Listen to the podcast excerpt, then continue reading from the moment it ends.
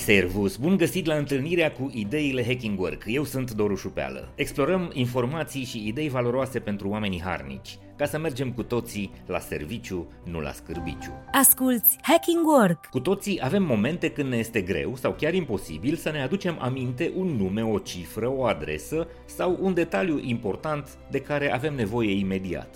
Spunem atunci, mai în glumă, mai în serios, că ne cam lasă memoria – Ceea ce nu prea înțelegem, din păcate, este că astăzi, înainte de a ne lăsa memoria, trăim tot mai des momente în care nu ne mai încape memoria. Nu prea suntem atenți când ni se fură atenția. Sună paradoxal, dar îți explic azi cât de grav este fenomenul. Ideile Hacking Work Hai să vorbim despre inundația cu informație cu care ne luptăm zi de zi tot mai mult și despre efectul dăunător pe care nu prea îl conștientizăm – Atenția noastră este efectiv furată, iar energia ne este absorbită de teme, subiecte, dezbateri, personaje și evenimente care, analizate atent, nu sunt nici relevante și nici folositoare pentru viața noastră. Iată câteva date statistice din cartea Stolen Focus, scrisă de Johan Hari. În 1850, oamenii consumau o cantitate de informație echivalentă cu citirea a doar unui ziar pe zi.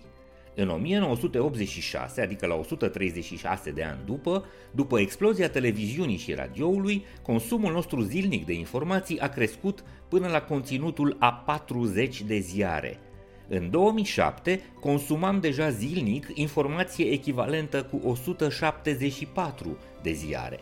Unde suntem astăzi? Probabil am depășit mia de ziare îngurgitate de dimineața până seara. Rețelele sociale, telefonul mobil, televizorul, panourile publicitare și toate celelalte ecrane din jurul nostru canalizează spre mintea noastră un bombardament continuu și gigantic cu informații pe care nu doar că nu mai suntem în stare să le prelucrăm corect și integral, dar care ne și scufundă de multe ori automat în fluxuri decizionale inconștiente și mai ales dăunătoare – Cartea lui Johan Hari oferă câteva exemple despre ce pățim atunci când ni se fură atenția la muncă. La fiecare 3 minute suntem distrași de un mesaj electronic, o notificare, un apel telefonic, un zgomot sau o mișcare făcută de un coleg din jur și treaba asta ne face să fim absolut neproductivi pentru mai bine de 3 ore din cele 8 ale unei zile de muncă. Un studiu făcut de Hewlett Packard arată că primirea constantă de e mail și apeluri poate duce la scăderea coeficientului de inteligență cu aproximativ 10 puncte, în timp ce fumatul unei țigări cu cannabis ne face mai prostuți, temporar, doar cu 5 puncte. Ne trebuie cam 40 de minute ca să redobândim concentrarea maximă după ce suntem tulburați, dar cine este atât de norocos să aibă 40 de minute de liniște? Despre nevoia stringentă de a decide conștient și frecvent pentru ce subiecte, teme și informații alocăm atenția noastră, vorbește și Dragoș Pătraru în cea mai nouă carte a lui, Atenție cu intenție, pe care vă recomand din tot sufletul.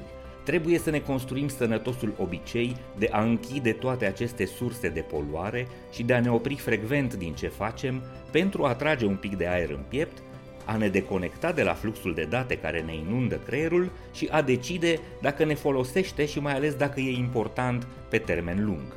Este esențial să decidem de fiecare dată când redevenim conștienți pe ce ne cheltuim atenția și memoria.